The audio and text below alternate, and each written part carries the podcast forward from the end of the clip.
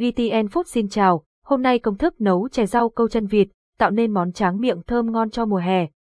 Hè oi bức, không gì tuyệt vời hơn là thưởng thức một cốc chè rau câu ngọt ngào, mát lạnh. Hôm nay, chúng ta sẽ khám phá công thức nấu chè từ rau câu chân vịt, một món tráng miệng dễ làm nhưng chắc chắn sẽ đem lại thành công ngay từ lần đầu thực hiện. Rau câu chân vịt, món tráng miệng đặc biệt rau câu chân vịt, hay còn gọi là rau câu rong câu, là một loại tảo đỏ có thân cây màu nâu nhạt hoặc vàng. Khi được chế biến và phơi khô, rau câu chân vịt có màu trắng ngà nhẹ nhàng. Vị của rau câu chân vịt có hương biển nhẹ và có độ giòn thú vị. Tác dụng tuyệt vời của rau câu chân vịt đối với sức khỏe rau câu chân vịt chứa nhiều chất có lợi cho cơ thể như lipid, axit amin, chất xơ và nhiều vitamin A, C, B12. Món chè rau câu chân vịt là một món ăn thanh mát, giàu chất xơ, tinh bột, đạm và vitamin, cung cấp đầy đủ dưỡng chất cần thiết cho cơ thể. Ngoài ra rau câu còn giúp cải thiện tiêu hóa, tăng cường quá trình giảm béo và làm giảm cholesterol trong máu, đồng thời loại bỏ các cặn bã trong cơ thể. Hướng dẫn nấu chè rau câu chân vịt thơm ngon, mát lạnh cho ngày hè chuẩn bị nguyên liệu, 100g rau câu chân vịt khô một quả chanh 100g đường phèn,